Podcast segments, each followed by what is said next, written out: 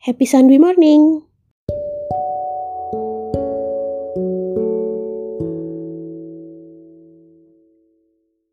Hai geng, selamat datang di podcast gue. Perkenalkan, nama gue Dwi dan suara gue akan menemani kalian selama beberapa menit ke depan. Jadi, ceritanya beberapa hari yang lalu, gue baru aja nonton film yang bagus menurut gue. Nah, episode ini gue mau cerita soal film yang gue tonton itu ke kalian. Film ini adalah film Korea. Rilisnya udah lumayan lama, yaitu sekitar bulan Februari 2018. Disutradarai oleh Im Sunde dan diproduksi oleh Watermelon Pictures. Filmnya berjudul Little Forest atau dalam bahasa Koreanya Little Forest. Film ini merupakan adaptasi manga karya Daisuke Igarashi. Jadi ada versi Jepangnya juga. Yang pertama itu Summer Autumn tahun 2014 dan Winter Spring tahun 2015. Nah kalau versi Koreanya sendiri, mereka cuma bikin satu versi doang di tahun 2018. Pemainnya nggak terlalu banyak. Ada Hewon yang diperankan oleh Kim Tae-ri, dua sahabat Hewon yaitu JH diperankan oleh Ryu Jun Yeol dan Eun-suk diperankan oleh Jin Ki-ju. Ada juga aktris senior Moon Sori sebagai ibunya Hewon. Nah, di awal film nih ceritanya si Hewon ini dia gagal ujian untuk profesi guru.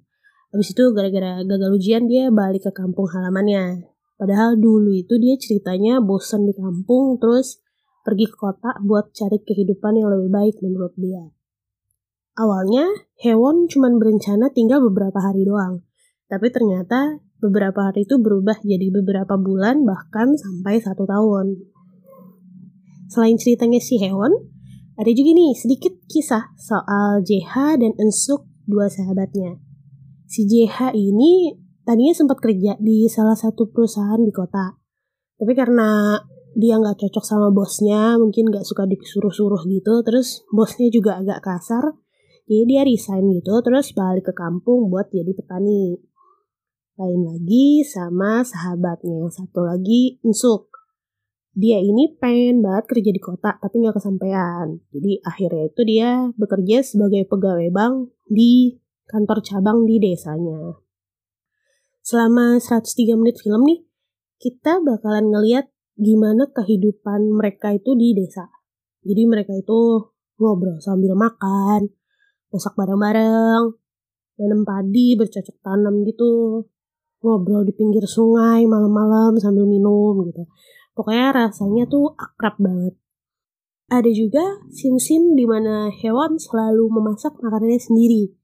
Makanannya itu macam-macam banget. Ada yang sederhana macam sandwich telur, pancake Korea yang kayak kubis dimasukin ke tepung terus digoreng yang kayak gitu-gitu.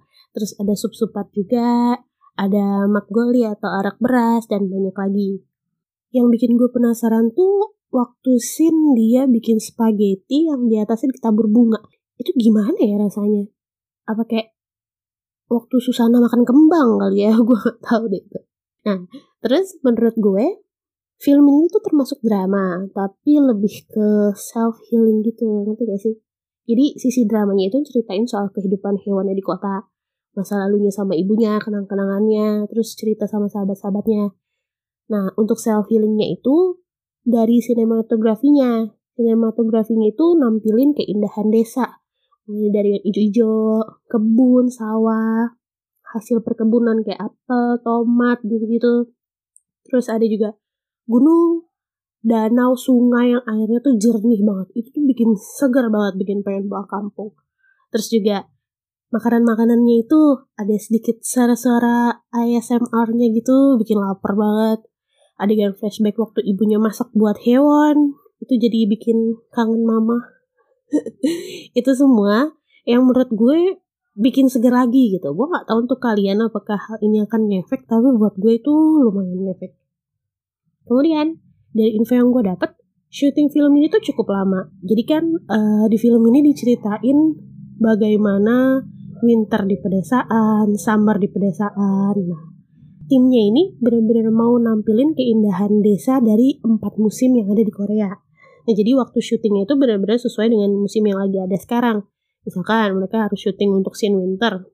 Mereka melakukannya di musim dingin sesuai sama suasananya gitu. Selesai scene itu, mereka break. Nah, lanjut ke musim berikutnya, scene-scene di musim berikutnya. Nah, makanya waktu syutingnya ini nyampe jadi satu tahun, cukup lama juga. Dari semua yang gue ceritain, apakah gue merekomendasikannya? tentu aja. Buat kalian yang lagi suka film drama dengan cerita yang sangat simpel, dengan latar pedesaan yang seger banget, tapi tetap dengan pemain yang berkualitas. Nah gimana nggak? Tadi kan di awal gue sempet nyebutin ya nama-nama pemainnya. Nama kayak Kim Tae yang aktingnya bagus banget di The Handmaiden sama Drakor Mr. Sunshine. Terus ada Young yang dikenal dari Reply 1988 dan dia juga ada film Taxi Driver dan banyak lagi. Ada juga Jin Kiju yang baru aja main di Secret Life of My Secretary. Gue sebenarnya nggak ngerti acting sama sekali gitu. Tapi gue tahu mereka itu actingnya pasti bagus secara mereka uh, film-filmnya juga bagus gitu kan. Nah cuman pasti ada tantangan tersendiri kan buat acting mereka di sini. Nah mungkin di film atau drama sebelumnya mereka dapat peran yang menantang gitu buat mereka. Tapi di film ini menurut gue mereka malah harus acting senatural mungkin, sesimpel mungkin sebagai anak-anak desa gitu. Mungkin itu bisa bikin mereka rehat sejenak dari acting-acting mereka yang berat sebelumnya. Itu menurut gue. Ada gak sih kalian di sini yang udah pernah nonton filmnya? Secara ini kan film udah satu tahun yang lalu ya, gue telat banget nontonnya. Menurut kalian gimana? Bagus atau enggak? Bener gak sih ini tuh jenis film self-healing gitu? Boleh aku ceritain ke gue.